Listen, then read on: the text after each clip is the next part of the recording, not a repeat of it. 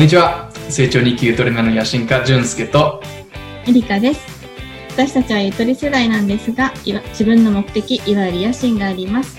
その成長過程をお見せして、一緒に成長する仲間を増やすといったラジオになってます。はい。今週もよろしくお願いします。お願いします。はい。じゃあちょっといつも通り、あの、二人の成長っぷりからいきましょうか。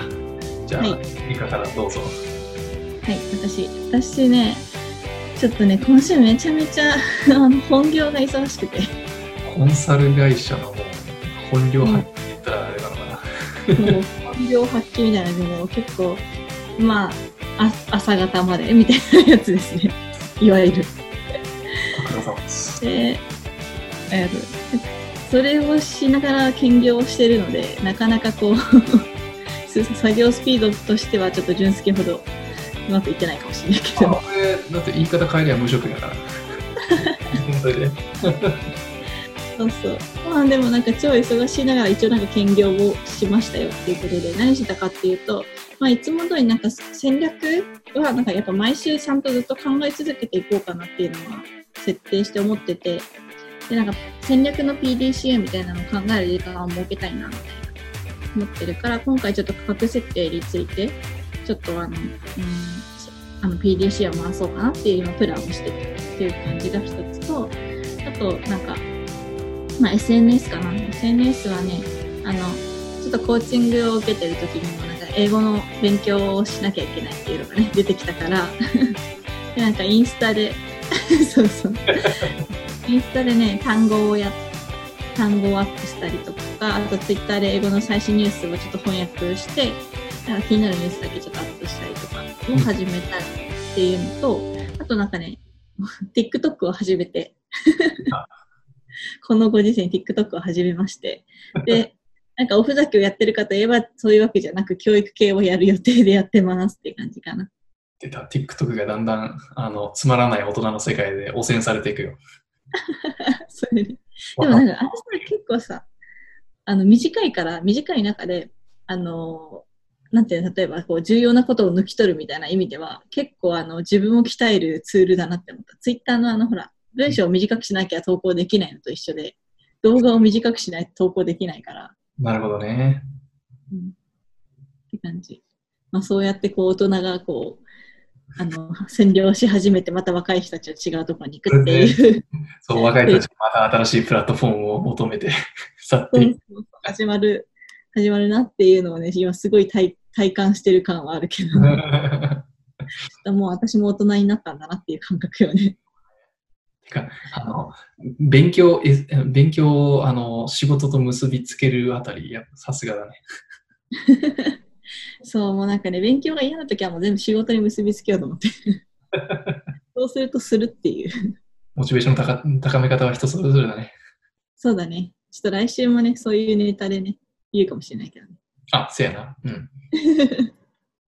で、あとね、企業塾を開催していて、私が企業塾で習った内容を、まあ、シシェアするって言った回なんだけど、まあ、インプットとアウトプットの重要性が、まあ、私自身もあったし、その今、あの、じ塾生にも、あの、絶対アウトプットをしてください。それが前提で入塾してくださいっていうのを課題として言ってるから、うんあの、まあ、その子も、あの、シェアをしてくれてるんだよね。で、なんかその中で一人すごいなんかいい、嬉しいこと言ってくれたのが、なんか結構大手企業に勤めてる子なんだけど、うん。なんかいわゆるさ、その、あんまり、あの、新しいことを取り入れるような会社じゃなくて、結構ちょっと古い会社だから、なんかこう、で、そこの社員さんみたいな人が受けてくれてるんだけど、で、この今その企業塾っていうその企業スタートアップっていうものなんだけど、ちょ会社の中でもそういうマインドみたいなところは使えるみたいなことを言って今使ってて、それでなんかちょっと喜びの声が来てちょっと嬉しかったなみたいな。うんだからなんかこう企業だけじゃなくて、そのどんな人でもまあ使えるメソッドなのかなってちょっと思ったりとか。まあ、オントレプレナーのさ、その、なんだ、考え方ってね、別に企業以外でも使いようあるからね。うんうんうん。なんかセルフリーダーシップみたいな感じでこう自分をこう引っ張っていくみたいなとこだからね。うんうん。使えるか。で、あと今、今しがた、淳介にせかされ、ブログをアップしました。ね、取りためてばっかだいつも。そうそうそうなんかね、完璧主義はダメだなっていう。取りためるスタイルだもんね。そうそう、なんかこう、なんていうの？こう、順番に上げなきゃって思っちゃうけど、もうちょっともうそれやめたらもう大変だと思って、完璧主義になりました。でも、で、プライベートはありません。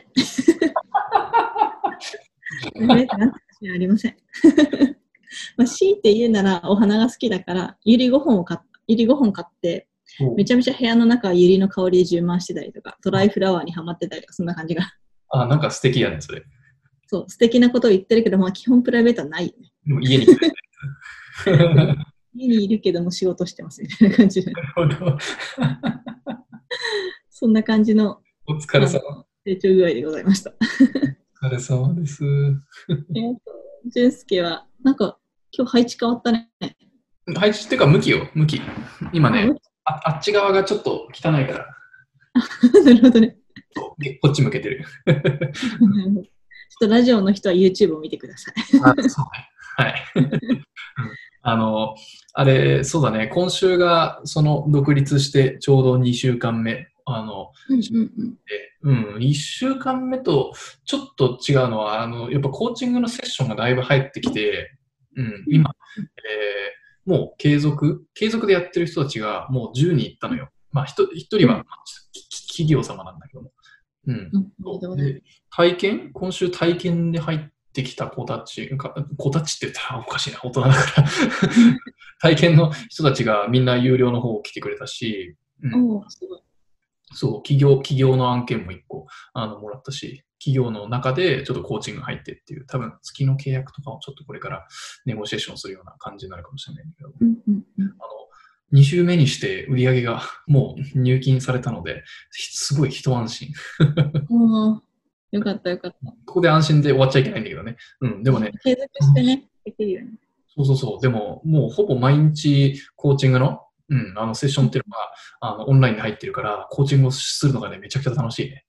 おーいいね。私頑張んなきゃな。うん、頑張ろうね。まあ、こっち本、もう本業でやってるから、もうコーチングを。それがメインだからね。あのあなたみたいに夜2時まで働いてないから。そうね、ちょっとね、そこはね、でも、あの、自分でするメリット、いいところだよね、俊介ね。朝2時まで強制され、あ朝2時って言っちゃった。朝まで強制されないっていう。そう、楽。楽というか、まあ自分でスケジュール管理できるからね。うんうん。あと、まあ、その、それこそセルフコーチングっていうのが、うん、あの、できれば、うん、割とこのライフスタイルは結構好きかも。うんうんうんうん。で、売り上げが出たら、エアコンをちょっとね、あの、買うって予定してたから、あの、早速行ってきて、今週、エアコンつけた。もう、なんかね、成長なんだけどけど、夏前まで、必要やん？夏前、夏必要じゃん。うん。夏前に変えてよかったね。ね、今、リビングしかなくてさ、エアコンが。うんうんうん。新しく引っ越してきたところが。で、今、この作業部屋と、あの、ベッドルームがエアコンがなくて、どっちにつけようとか思って。開けてて、ギリギリ、あの、ちゃんと入ってくる方は後回しにしよそうなんだよね。でもね、日当たりがいいのが作業部屋で、これ8月とかになったら作業できねえなと思って作業部屋につけた。う。うん。私も作業部屋がいいと思う。うん、そう。ちょっと寝るときはあの若干我慢するけども。うん。まあ頑張って寝るときはリビングでなる寝ることもいけるかもね。ソファーがあれば。ね、そうだね、ソファーで寝るかとか。まあそう、でもそういう大進歩がありましたと。うん、おめでとうございます。ありがとう。まあ他はね、もう、その、ちょっと積み上げ系、あの、もうめちゃくちゃ失敗しながら YouTube をちょっとやってるんだけども、動画編集にね、あの、かかる時間が、あの、やっぱ半端ないね。うん。うん。そう。まあちょっと大江立てだからっていうのも、あの、あるんだけども、最初の1個の動画、しかもね、長いの撮っちゃったんだよね。20分ぐらいの動画を、こう、動画編集としたら、ねえ、もう余裕で、15時間ぐらいかけたかもしれない、最初の。はい。どんだけ時間の無駄にしてるんだって。でも、いじりながらやってたからさ。30分ぐらいが15時間になるでしょ。いやそうなんだよ。でも、いろんなさ、ツールいじりいじりながらいじりながらとか、あの、あとは YouTube のオープニングの動画作ったりとか、えあとエンディングのやつも作りたかったし、うんあのなんかいろいろこう作ったりとかツール試しながらこうやってたから、まあずっと同じ動画編集をしてたわけじゃないんだけども、うん、いろいろ試しながらやってたから、ほんと時間かかっちゃった。なんか、今度からね、もうちょっと短縮できるとこあるかもしれないけど。そうね、だいぶね、あの、使い慣れた。うん、ファイナルカットプロを使ってるんだけども、だいぶ、あの、手慣れてきたって言ったらおかしいけども、うん、あの何がどこにあるかっていうのは大体分かって、その、もう少しね、サクサクできるようになってきたけども、YouTube はね、めちゃくちゃ時間かかった最初。何事も最初は大変なだけだからね。やばいっすね。うん。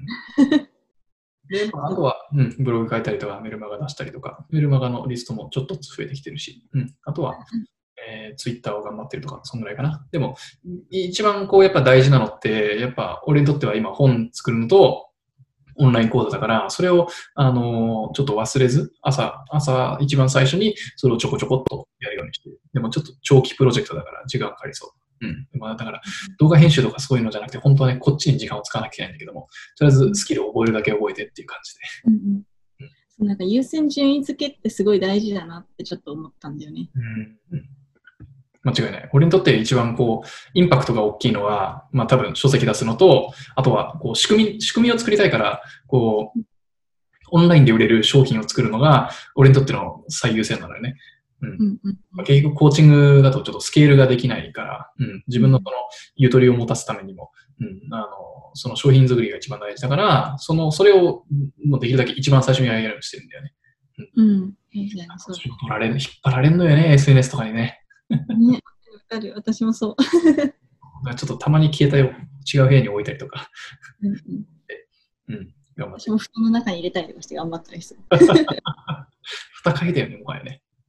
そうそう。そうまあでも、俺はそんな感じかな。うん、一週間割と、それなりに充実した一週間でした。来週は、うん、ちょっと東京に出たりして、人と会ってうん来週はね、私ももうちょっとゆとりはできないわ。ちょっと本業が、6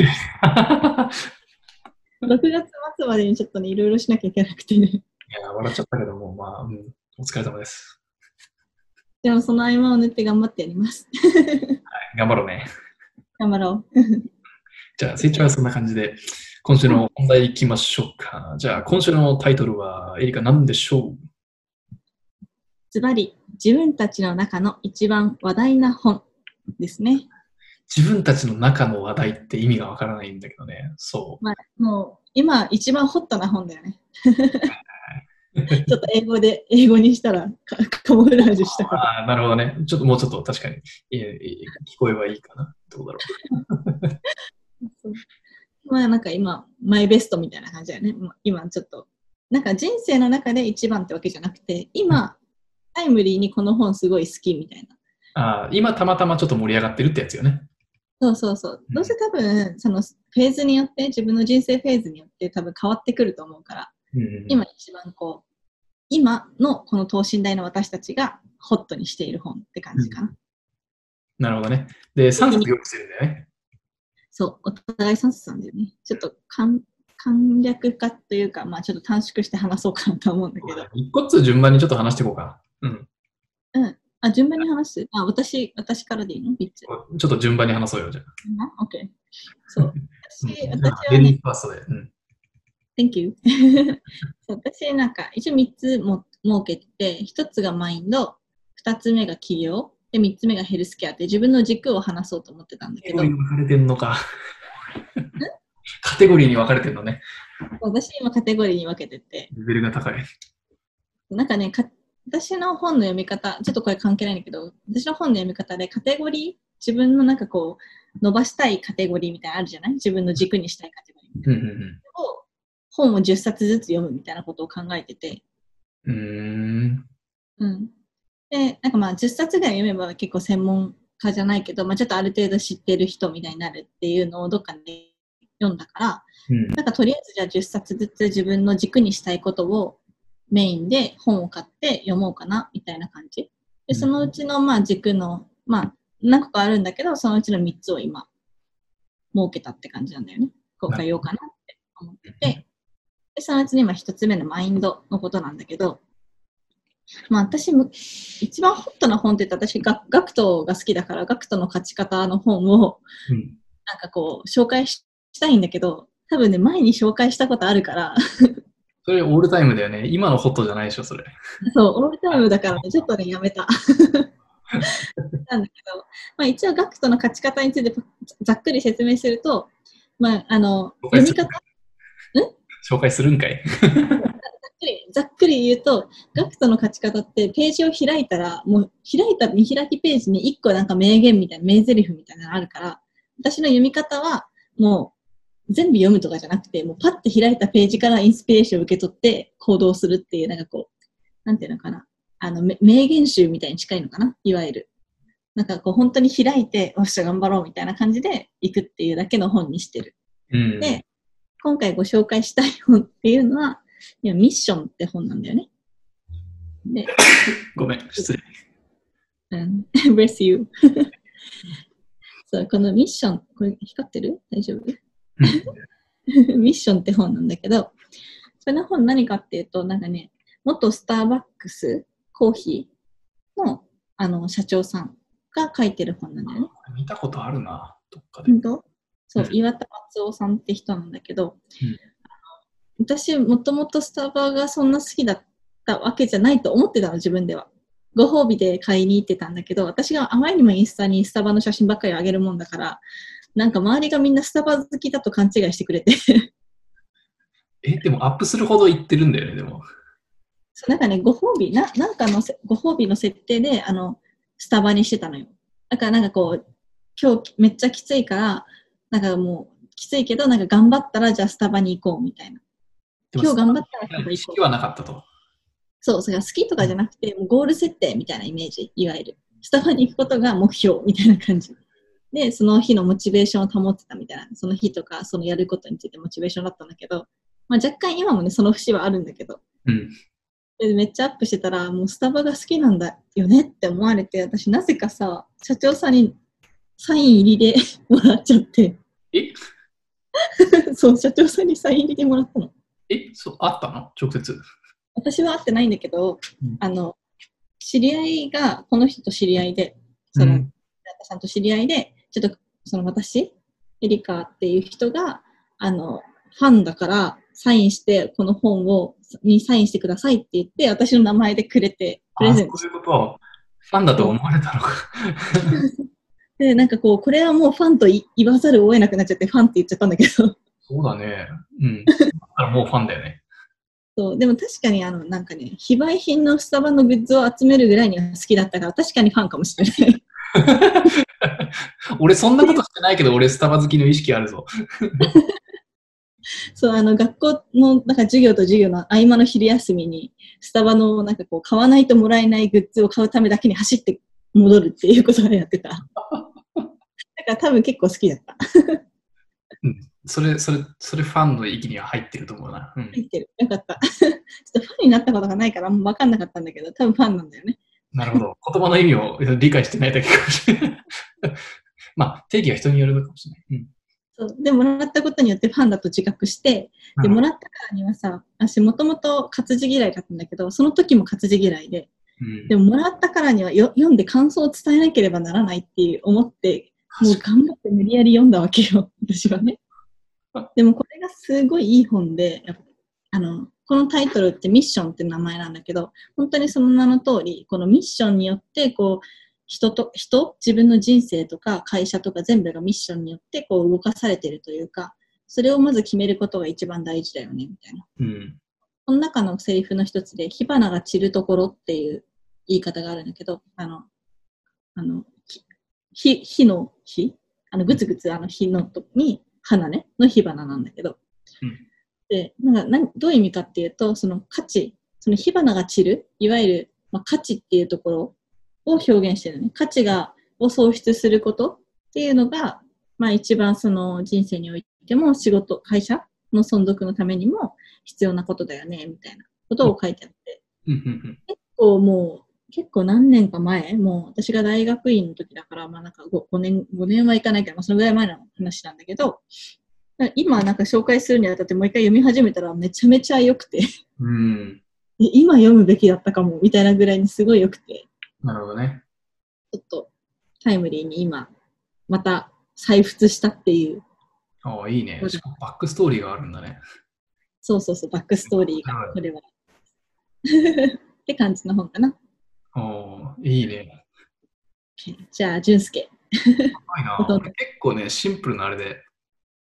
まあ、あの、結構俺さ、あの、読み方が、こう、一個読んで最後まで読み、読み切るみたいなスタイルじゃなくて、割とその、いろんな本を、こう、その、ちょこっとずつ、こうす、同時進行で進めていくタイプなんだけど、うんうんあの最初に選んだ二つは、その寝る前に必ず読んでる本があったから、その、その二つを、うん、まあ盛り上がってるというよりは、必ず毎日読んでる本だから、ちょっと紹介しようかなと思ってて。うん。うん一つ目が、この、と The Daily Stoic っていう、うん、これ英語だと Daily Stoic なんだけど、日本語だと、あの、ストア派哲学入門って言って、その日本語版も、日本語版も俺、なんか同じ本だと知らず、あ Amazon で買っちゃったんだけど、あの寝る前に英語版を読んでて、これどういう本かっていうと、その、えー365の、まあ、366ね、366の、えーストイックな、こう、えーまあ、名言集みたいな、ストア派の鉄人たちが言った、こう、名言集で、その、ライアン・ホリデーっていう作者さんが、それをちょっとこう、現代風に解説するっていう。うん。だから、えっと、1日ね、1ページ読むための本なんだよね。うんうんだからその、ちょっとストイックなワンメッセージをもらって、こう、眠りにつくみたいな、うん そういう、あの、そういうルーティンを作ってる。ただ俺、あの、1ページじゃちょっと、こう、あの、足りなくて、毎晩最低2ページぐらい読んじゃうんだけども。そう1月からスタートして、今もう10月ぐらいのとこまで来てるから、あの、ちょっとペースが早いんだけども。うん。でもこれを、えーこれね、す、あの、やっぱり、こう、マインドセット、ちょっと心、心の安らぎをちょっと得て、こう、とこにつける感じ。うん。心の安らぎと、こう、ちょっと気を引き締めてくれるちょっとメッセージをもらって、こう、眠りにつくっていう、このルーティンがね、結構好きなんだよね。うん、これ毎晩読むよ。結構読みやすい？まあ、読みやすい。日本語のやつはね、やっぱり翻訳だからちょっとね、違和感があるんだけど、英語のやつはね、すごく読みやすい。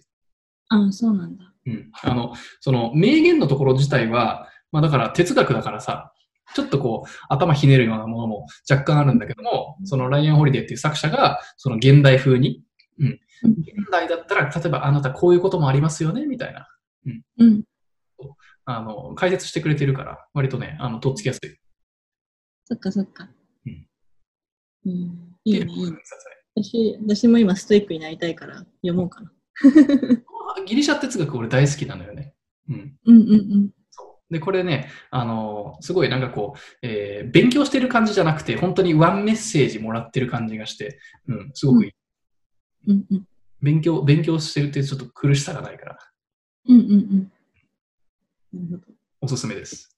じゃあ、エリカ2冊目ど二冊目。うマインドの二冊次はマインドの次は。マインドの次はね、起業。まあ、一応今、企業塾とかいろいろやってて、スタートアップの、あの、やっぱ、あの、自分の将来もスタートアップのことやりたいから、ちょっと起業って外せないんだけど、で、こちらの本なんだけど、起業の技術っていう本なんだよね。うんうんうん。そう。で、これって、まあ、結構どちらかというと、内容はね、なんかこう、なんかこう、なんていうのかな。結構、もうなんか、なんてワークシートがついてるみたいな感じのもので、うん、なんか結構だから、ちょっと、なんていうのかな、知識みたいなベースになっちゃってるとこはあるんだけど、なんかこれも私がコーチングを始めた時に、あの、始める前に、なんか私の旧友というか、まあちょっと仲良かった人がいて、その人が私の話とかずっと聞いてたら、いや、コーチングやった方がいいよって勧められて始めたんだけど、で、なんか、その時に、なんかその私あんまりそういう経営とかはもう分かってないですって話をしたら、あ、じゃあこの本読んだら分かりやすいから読んでみてって言われて紹介された本なのね。で、なんかこうちょっとさ、結構ね、分厚いからさ、こんなあ、ちょっとこれ私折っちゃってるからあれだけど、うんこのぐらいあるから結構分厚いのね。だからなんかちょっと買ったものの読みたくなくて、一時置いてたんだけど、でもエリカが好きそうな本な気がするけどね。あ、そう、好きそうな本、好きだったけどね、結局は好きだったんだけど、まあなんか分厚さに圧倒されて一回読むの放棄したんだけど、そうだけど結構なんか読んでる感じだと、なんかこうそんなにあの重重くはない。うん内容自体は重くない。そんなに、あ、なんかメソッドとかはあるかもしれないけど、そんなになんかこう、あの、頭を悩ませて読まなきゃいけないみたいな感じの本じゃないから、まあ読みやすいんだよね。うんで、その経営とかを勉強したいなみたいな、結構 MBA の本とか私何冊かも持ってるんだけど、MBA の本って結構やっぱ硬いのよね。うんうんうんどうしても。で、硬いとなかなかまあ勉強してるって感じとかはあるんだけど、こう理解するのに時間かかったりするじゃない？だからそういった時になんかこう、もうなんかざっくり体系立てて教えてよみたいな感じにいい本かなって感じ。なるほどね。で、これは、優しくしてくれる MBA の本みたいな。あそうそうそう。なんか MBA って言ったらちょっと語弊があっちゃうけど、なんかまあ経営の本って感じかな。で、内容とかはね、なんか経営の12分野って言って、経営を12分割に分かれてるのね。大きくあの、まあ、言うと、管理力、商品力、営業力みたいな。っていうのが、まあ、あの経営に必要で、それをまあ、かける4かな？よ4ずつ、4つずつブブレイクして、あの、ちっちゃくしてるんだけど、うんだから全部で12個あるって感じ。うん。なるほどね。うん。で、なんかそれの内容を、まあなんか話しつつワークシートとかもあって、それをなんかこう書き込んだりとかする。うん私はなんかこれを全部あのパワーポイントというか、あのワードか、ワードに落として、あのワークシート全部自分で作っちゃって、うんそれで紙で書いてるんだけど、なんか結構それがわかりやすかったかなって感じ。うんうんうんうんうんなるほどね。じゃあ、それが2つ目のマイブーム。じゃあ、純介の2つ、2冊目の毎日読む本は？2冊。に毎日読んでるのがね、この、このね、オグマンディーノの The Greatest Miracle in the World っていう、えっと、日本語だと多分ね、世界一の奇跡かな。うん。うんうんこれこれも毎晩寝る前に読んでる本なんだけども、うんうんうんちょっと若干ネタバレみたいなこと言うと、そうこの本の趣旨っていうのは、えっと、このオグマンディーノ、その本人のちょっとお話なんだけども、あの、うん家の近くにいる、ちょっとこう変わったご老人との、その、えー出会い。で、そのご老人があの変わった職業をしてて、こう、うんなんか人生で堕落しちゃった人を、こう、うんえー救い出すみたいな。うんそういう、そういう仕事をしてる人だと。うん。うんで、ちょっとこう、あの、哲学、哲学チックな、あの、こうんう、ことを考える、こう、なんだ、ご老人、変わったご老人との出会いから、その、えーだんだん仲良くなってって、このご老人からこのオグマンディーノがいろんなことを、まあ、教わり始めると。うん。うん結局このご老人は実は、その、あの、実在したのか、みたいな、そういうね、ちょっとひねりとかもあったりするんだけども、うんうんこのご老人がこう、どうやって人を救い出してるかっていうと、まあ、自己肯定感って言ったらあれなのかわかんないけども、人にその自分の価値を再認識させるっていうことで、あのーね、その人生、こう堕落しちゃった人、うん、もう自分価値ないんじゃないかとか、もう自信がなくて、セルフイメージが低い人たちをこう救い出してるのね。うん。で、うんそれで、こう、この人がやるのは、こう、神様からのこう手紙を100日連続で、その、人たちに読ませるっていう、そういう方法を使ってね、あの、人をこう、すセルフイメージをね、高めるっていうね、ことを、あの、やるおじいさんなのね。で、これで、うんえー一節？一節というか、あの、ワンチャプターが、その神様からの手紙なのよね。で、こうんの、この本の中で、あなたもこれ100日連続で読んでくださいねっていう、あの、こう、形になってるのね。で、最後にワンチャプターってまだ読んでないんだけども、そう。あの、ただ、それを、えっと、100日連続で、こう、あの、読むと、めちゃくちゃセルフイメージが上がるっていう、うん、あの、そういうことだから、今、えっと、やってるんだよね。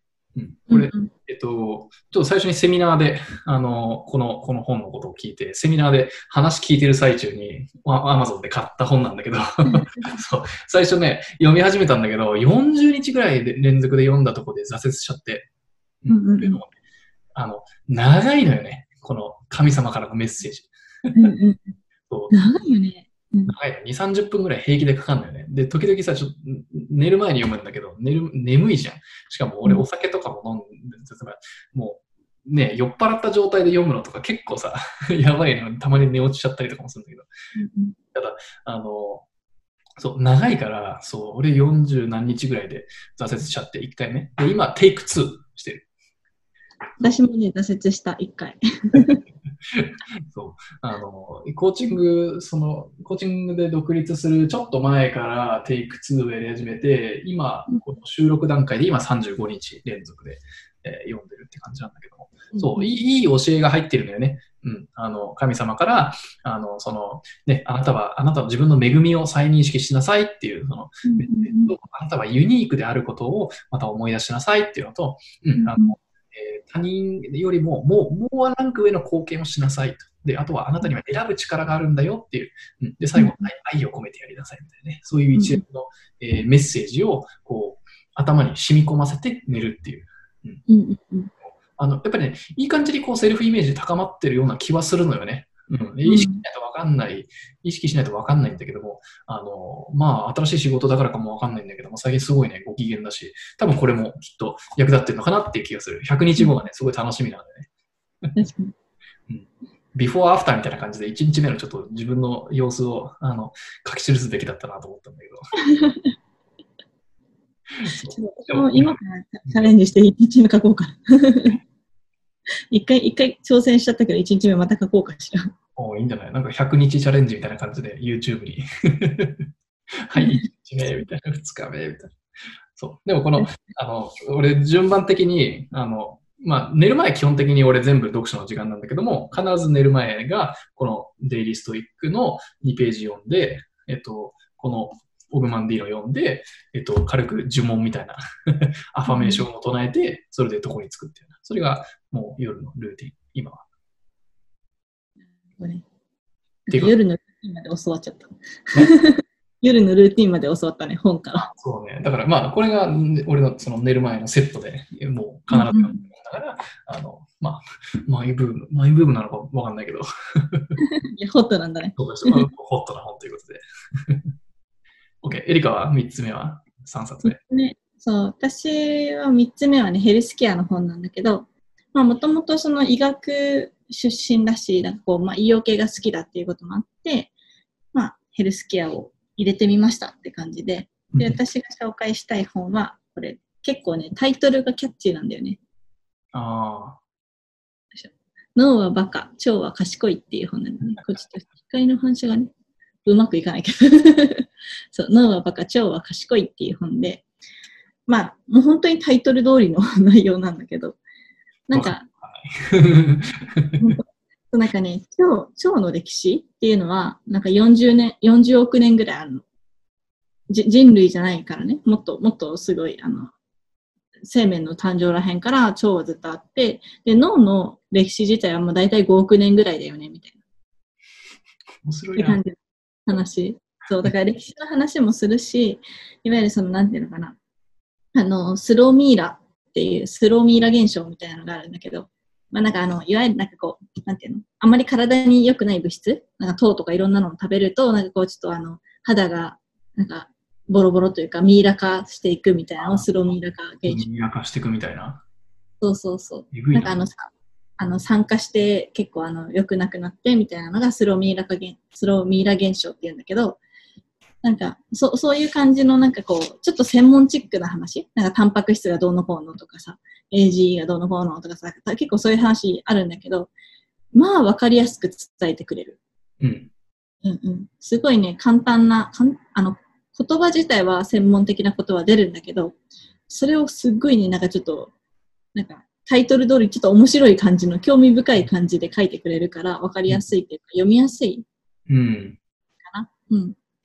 で、なんか今その脳科学とか、まあ、流行ってたミイラ聞きたいんだけど、何？腸を大事にしないと、何？ミイラになっちゃうの？少しずつ。もう大事にしないとミイラになっちゃうというより、なんかこう、まあ大事にするというか、なんかこうちゃんとしたあの食事の仕方をしない、食事というか、まあ糖糖質とか脂質とか、そういうなんか異常に食べ過ぎる。まあ多少はいいんだけど、過剰に食べたりをし続けると、腸ってその、腸はあんまり糖分が好きじゃないのね。ただ脳はその、なんかこう甘いものを食べるとこう結構麻薬作用があるみたいに言われてて、ねこう、あの、なんか幸せって感じちゃうんだよね。ただ、体内では糖ってあんま良くないから、腸は、腸は幸せは感じてないと。そうそうそう。腸は拒否反応してんのに、脳は美味しいからもっともっとみたいな、こう麻薬みたいな感じ。中毒症状みたいに食べちゃうよみたいな。だけどなんか結局本来腸があの、いろいろな機能を司ってるから、あの栄養素とかをね、ちゃんとあの吸収したりとかするのって腸だから、なんかそういうのができてないと、まあ、肌とかにも影響あるし、そういうなんかこう神経とかにもね、その栄養素がちゃんと抜き取れてないから神経伝達とかも悪くなっちゃうし、うんだから頭が悪くなっちゃったりとか、えーなんかこう、あのメンタル的な不調になっちゃったりとか、まあいろいろ、あの、まあなんていうの、筋肉が弱くなったりとか、まあいろいろな現象が起こるよね、みたいな感じのことが、まあこう、もっとなんか、私が今説明してるよりもっとわかりやすく多分伝えてくれてるけど、でも、まあ、腸は大事にしましましょうと。そういう感じか。まあ腸活の話だね、いわゆる。腸活？そう、腸のトレーニング、腸腸の活動。ああ、そうそう、腸活って一時流行ってたんだけど、腸活。そうそうそうそうそう。多分、結構前です。大私が大学か大学院ぐらいの時に流行ってたけど。あそのもうちょっと前に多分脳科学とかが流行ってたんだよね。ミスターブレインとかいうあの多分ドラマ、キムタクのドラマとかが流行ってたらへんぐらい。うん茂木健一郎さんとか多分た時とか流行ってたんだけど、まあなんかその脳科学とか流行ってたし、なんか、まあ、重要な項目だと思うんで、その脳っていうのも。ただ腸だって負けてないし、だからもうそれ以上になんかこう重要な機能だから、ちゃんと自分の、なんていうのかな、自分の私生活をもう正さなきゃいけないよね、みたいな。なるほどな。そうそう毎日ヨーグルト食べてるから大丈夫かなどうだろう俺もともと腸が弱いんだよね。あそうなんだ。だからキムチとかヨーグルトとかそういう あの胃腸に優しいものを食べるようにしてる。なるほど。私もキムチ好きだけど。うん私もヨーグルト食べてるけど、なんかこう、1週 ,1 週間だったかな、1ヶ月だったかな、連続して食べて自分の体調が良くなれば、そのヨーグルトは自分と合ってるし、良くならなければあんまり合わないみたいな言ってるよね。え、そうなんだ。そうそうで、それで変えて、なんか1ヶ月か1週間とかで、なんか合わないかもと思って違うやつに変えてみて、そっちが合えばそれまでだし、みたいはあ俺、ブルガリアヨーグルト以外があるんだぐらいの感じなんだけど。な。私は十勝ヨーグルト食べてる。食べやすい。そうか、そうか、そうか。ああるな、確かにある。まず試すっていうマインドがなかったわ。そうそうそう。全部実験しようかな。そうか。おなるほどな。もうちょっと、うん、意識してみようかな。そうだからまあちょっと、まあ、ヨーグルトのおすすめというより、こちらのおすすめでございます。あはい、OK です。ぜひ。はい。はい。かな？そんな感じ。じゃあ3冊目、淳介いこうか。3冊目。3冊目はね、これまだちょっと読み始めて間もないから、その、ちょっと要約っていうことはできないんだけど、このね、あの、ゲアリー、ゲゲアリー・ベイナーチャックっていう、結構有名なね、あの、うん企業が、オンラインビジネスとかでね、すごいあの有名な人この、クラッシングっていうのが、この人の結構最初の方に、この人がね、結構その乗り始めたぐらいなのかな？に出したあの本なんだけども、その、まあ割とその SNS 時代のこうビジネスのやり方について書かれてて、あの、俺も今これからやっていくのって結構オンラインビジネスっていうね、側面もかなりあるし、こう、もともとね、SNS ですごいこう、抵抗とね、苦手意識があったのよね。うんうんうん。SNS はちょっとう正直敬遠してたところがあって、そのマインドをね、結構変えなきゃいけなかったのよね。うん。だから、去年から、去年ぐらいから結構その、あの、SNS アレルギーっていうのは解消されつつあるんだけども、このね、ベイナーチャックの、まあ結構 YouTube も好きなんだけども、この SNS に対してのアプローチっていうのが、もう結構俺にとってはね、劇薬なんだけど、すごくいい、うんいい劇、いい意味で劇薬なのよね。うんうんこの人はもう、あの、なんだ、オンラインのコンテンツは、もう、個人起業家なら30から50個ぐらいは出してないとダメだよ、みたいな。そんなことを言う人なのよね。全然足りないな、私。15個服用してるけど足りないな。全然足んないんだけどさ。ただ、この、この人のさ、やっぱり SNS のその、に対する、こう、あれがね、うまいのよね、マインドが。うん。だから、SNS は SNS じゃなくて、やっぱ人っていう、そのね、あの、な結局中にいる人は人だっていうことを、うん、やっぱこう、あの、再認識させてくれる。うん。だから、人と SNS でどうやってこう、あの SNS から人は何を求めているのかとか、うん、うんそういうことについて書かれてるし、どういうふうなアプローチをしていくのがいいのかとか、うん、であとはギブ精神とか、結構いい、いい、いいメッセージが、ね、たくさんあるのよね、この人って。うん、だからこの人の本をちょっと読み進めれば、読み進めれば結構いいヒントもらえるのかなって思って、あの、買って今ちょっと読み進めてる本。ああ、なるほどね。うんだから SNS ちょっと俺も頑張んなきゃなと思って、今、ツイッターちょっと猛烈に頑張って。なるほど、なるほど。って感じかな。うん、本の要約にはなってないけど、俺も読み終わってないからわかんない。オチが。うん、ホットだもんね。今ホットだ。今ホット、今ホット。うん、まだね、うん、2チャプターぐらいしか読んで。以上かな、俺は。OK。じゃあ、えっと、エリカのその3冊、ちょっとあの本の名前、最後に教えて。あ、本の名前？もう一回？うん、まとめで。まとめで？マインドは、これだね。ミッションって本。うんで、企業系の本は、企業の技術っていう本。うんうん、で、もう一個は、えっと、ヘルスケアは、脳はバカ、腸は賢いっていうこの3つかな。あいいね。うんうん。ぜひ読んでみてください。はい。じゃあ、淳介。俺のは全部英語だけど、英語だし、ちょっとカテゴリーがみんな違うけども。日本語名もセットで。ほぼ全部マインドセットだけど、マインドセットのビジ、えっと、この、えーストア派哲学入門っていうのと、えっと、オグマンディーノの世界一の奇跡。ちょっとセルフイメージ高めるんだね。で、えっと、今の時代のこの SNS 時代の、えっと、ビジネスについて、クラッシングは日本語訳がわからないので、まめらで調べてください。僕の先生。ここ出てんの日本語訳あるべ。この人結構大物だし。そうか、そうか。うん。よし、じゃあ、ワールドシリーズ行きましょうか。OK。じゃあ、今週のエリカワールド。ありがとうございます。ちょっとね、今週私、そういえばちゃんと書いてなかった。まあ、いいか。まあいいんだけど、えっとね、アメリカ ちょっとアドリブで頑張って喋る。えっと、まあ、まず最初にそのエリカワールドを知らない方、あとちょっと更新を毎回し続けてるので、ここはちょっとなんか、前置きみたいな感じで話したいなと思ってて、で、目的は変わってなくて、世界中の人が幸せな世界を作るということが私の目目的、人生の目的なんだよね。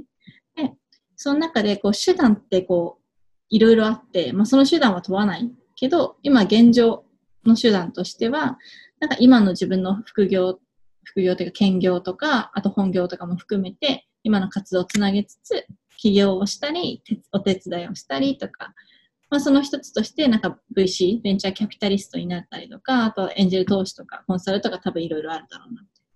で、まあ現状一番近い直近のキャリアとしては、ヘルステックのベンチャーキャピタルに行こうかなって考えてるって感じ。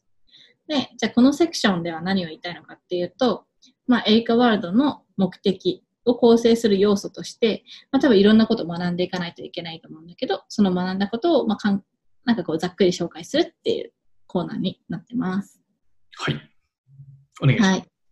はい。毎回ね、結構ね、更新してるから言ってること若干ね、まあ新しく。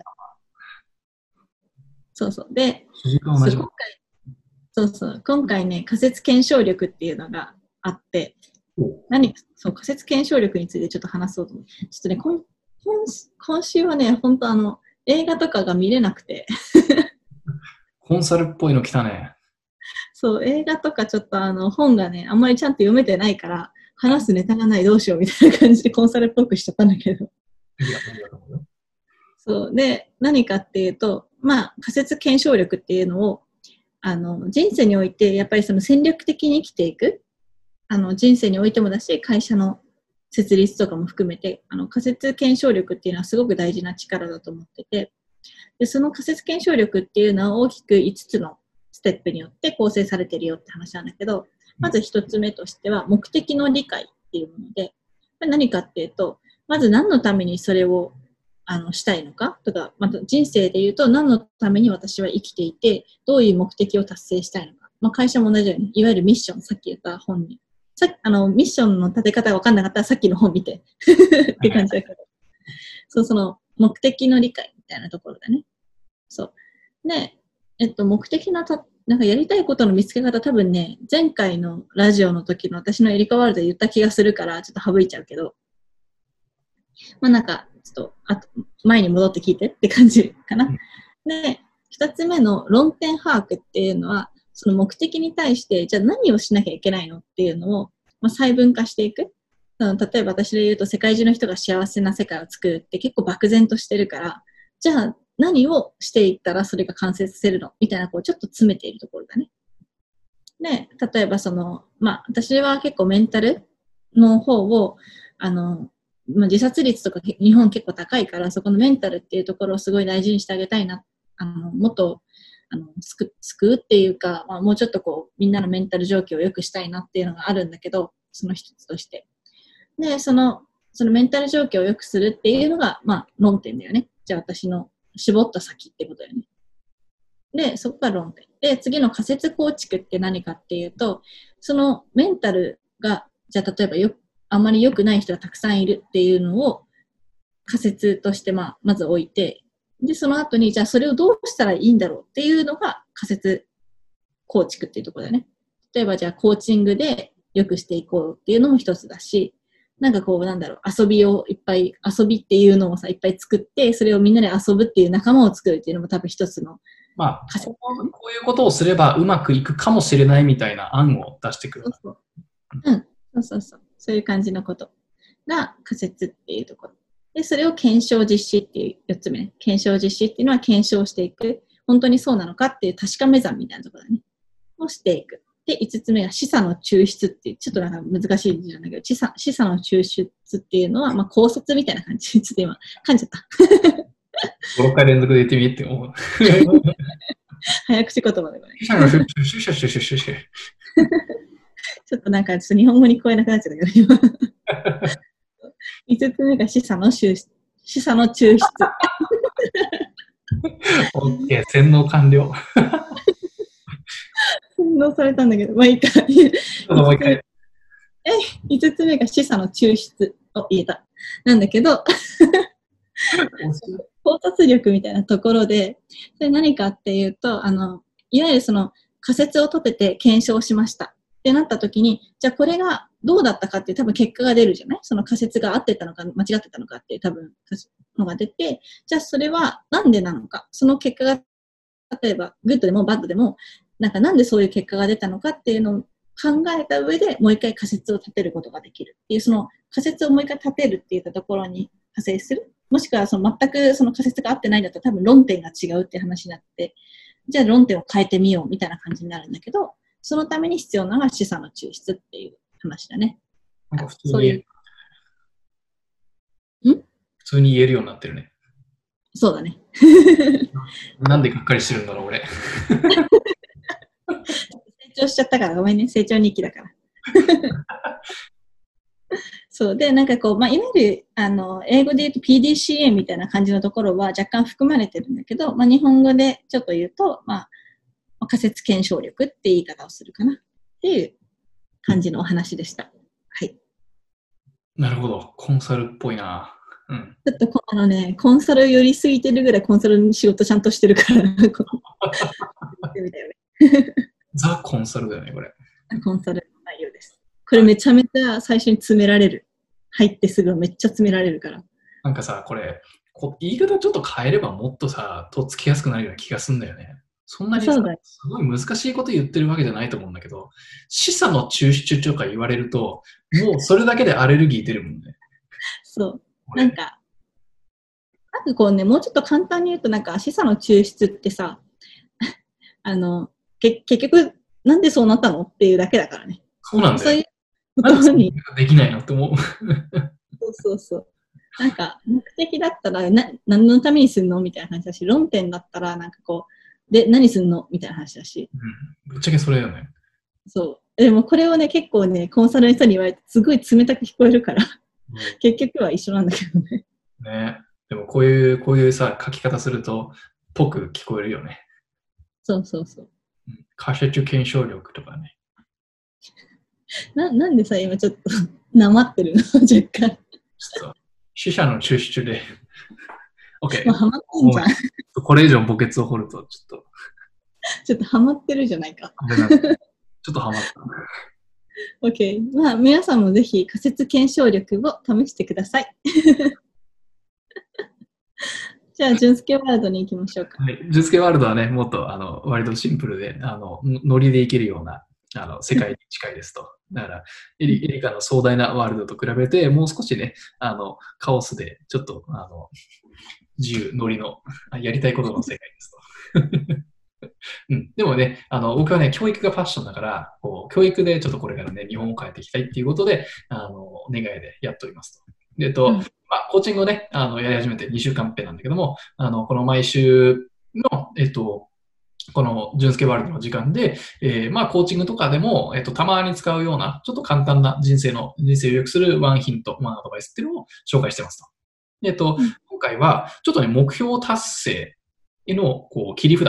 うん、あの、目標達成に、こう、近づけるための一つ大事なね、あの、ポイントをご紹介したいんだけども、それがね、えっとね具体的な行動宣言を作る。うん目標をね、立てるのはね、あの、結構できるのよ。うん。あの、で、目標をね、具体的に立てて、あの、ね、その自分にとって現実的で、で、あの、やりがいのある、こう、いい、いい目標を立てることができるんだけども、それに向かってやっぱね、行動するところが課題なのよね。うん。だから、あの、習慣化するとかそういうのもあったりするんだけども、一つね、あの、行動、行動に移すためにすごく効果的なのが、このね、行動宣言なのよね。うん。なるほあの、こ目標だけ決めちゃって、なんとなくで、あの、こうしていこうかな、だと、あの、大体人ってね、動かないらしいのよね。うん。でも、あの、いつ、どこで、誰と何をやるぐらいの、あの、具体性を持って、行動の、えっと、プランを立てると、あの、そこからこう、行動に移っていく可能性がね、2、3倍らしいのね。うん。うん。だから結構し、いろんなね、いろんな実験とかもされてるみたいなんだけども、うん、この、その行動計画っていうのは、あの、かなりいろんなところでもう実証されてて、うん、アメリカで、あの、なんか投票率を上げるために、じゃあ、あの、こう、投票する予定ですか？みたいなこうインタビューをして、それで、あの、あ、する予定ですってだけの人と、じゃあちょっといつどこで、あの、どうや、どういうルートで投票会場まで行って投票するんですかみたいなことで紙に書かせた人の方が、はるかにね、投票する確率が高かったりだとか。うん。行動計画を書くと、もう、あの、その通りやるだけだから。うん。あの、やっぱ人って多分、どうなんだろうね。やっぱ後回し後回しにしちゃうとか、うん。あの、はっきり決めてないと、なんとなくで、あ、気づいたら、あ、やってなかったみたいな、多分ね、そういうことになっちゃうから。うん。もう決めて、こう、具体的なとこまでロックインしちゃうと、かなり行動がね、あの、行動に移っていく可能性が上がりますよと。うん。そういうこと。うん。だから、あの、目標を立ててもちょっと行動に移すのがね、苦手な人がいたら、この具体的な行動計画、多分ね、紙に書き出すとか、それでもね、すごくいいと思う。うん。あの、あとカレンダーにね、うん、ここで、この時間帯使ってこれをやりますみたいなね、ことを書き出してあげるとか、それも全然効果的だと思なんか 5W1H みたいな感じだね。う。まあ、それもそうかもしれない。うん。多分、5W11 とか、それは、あのーそうだね。多分、この、こういう使い方か微妙だけども、似てる。うん。うんうんうん。そこを基準でちょっと埋めていくみたいな感じでイメージすると、なんか行動計画、そうだね。具体的なプランが立ってそうだね。うん。間違いない。なので、具体的な行動プラン、やってみてください。よし、じゃあ、次回のところでいきましょうか。次回のタイトル、じゃあ、エリカズバリなんでしょう？待って、今見えてないんだけど。次回のね、次回のはズバリ、お、ちょっと待った。え？待って、今ね、パソコンの不具合ですね、これは。あ、来ましたね。よかった。OK。じゃあ次回の、次回のタイトルはズバリ、モチベーションが上がらないときです。やっとたどり着いた。ああ、よかった。もうなんか全然進まなくて、ちょっとどうしようかと思ってた、スクロールが。モチベーションね。うん、モチベーション大事よね。大事。うん、でも、モチベーションが上がらないときにどうすべきかとかね、そういうちょっとディスカッションをフリーでしていきましょうか。そうだね。まあ、人は誰しもね、上がらないときがあるから、どういうふうにしたら上がるか。朝とか起きれん。あら、あ、やり方は分かってるんだけどね。ね。そう、あの、そう、なんか、ちょっとこう、朝起きるためのライフハックとか知ってるものがいっぱいあるんだけど、時々、うん、もうやらないって決めちゃう。わかる。やらないって決めるのも一つのそうなのかね。それもモチベーションなのか分かんないね。潔くなってみる。そうね。まあでも、ちょっとモチベーションについて語りましょうか。オッケーオッケー。では、では。じゃあ、今週も聞いていただいてありがとうございます。YouTube ご覧の方はチャンネル登録といいねをお願いします。ラジオで聞いている方はもしよかったらシェア方にしてください。ではまた来週もそうねよろしく、毎週土曜日の、えっと朝9時に、うん放送しておりますので、またよろしくお願いします。はい。じゃあまたね。また来週。バイバーイ。